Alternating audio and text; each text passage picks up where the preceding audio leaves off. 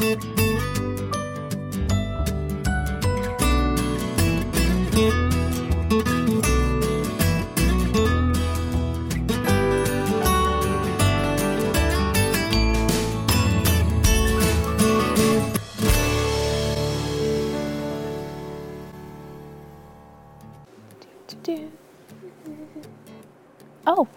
hello.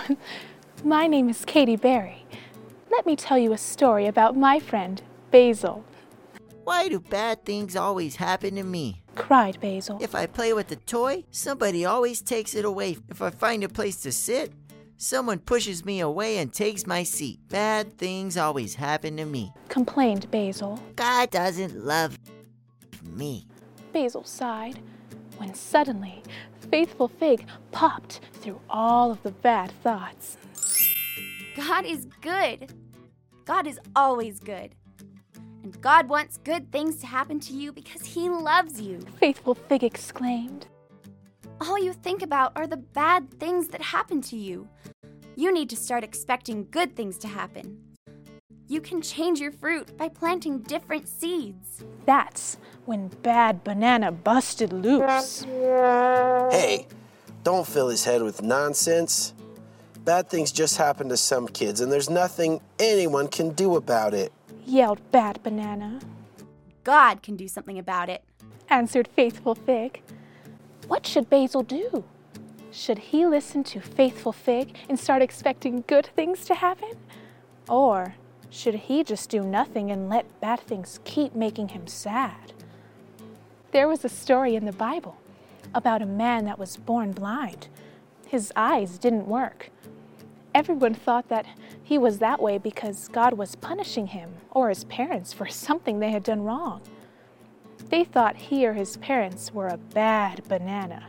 But Jesus told the people that God was not punishing the man or his parents.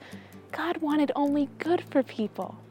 So, when Jesus prayed for the man and he was healed, Jesus was bearing the fruit of God's faithfulness. For the first time in his life, the man could see. Basil started to believe that God wanted good things to happen to him. He started to come to church and listening to all the Bible lessons. He learned the Bible verses and he asked Jesus to live in his heart. He believed that God was good and good things started happening to him. Kids started sharing toys with him and saving him seats at the snack table. Basil knew that God loved him.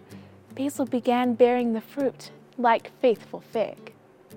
So, the next time you start feeling that no one likes you, make sure that you are planting good seeds so that you can bear good fruit, like faithful fig.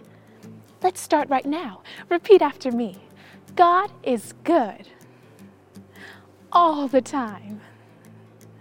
Good things happen to me because God's favor on me. Jesus loves me. Do you want to bear fruit like faithful fig or bad banana? it's your choice. Goodbye now.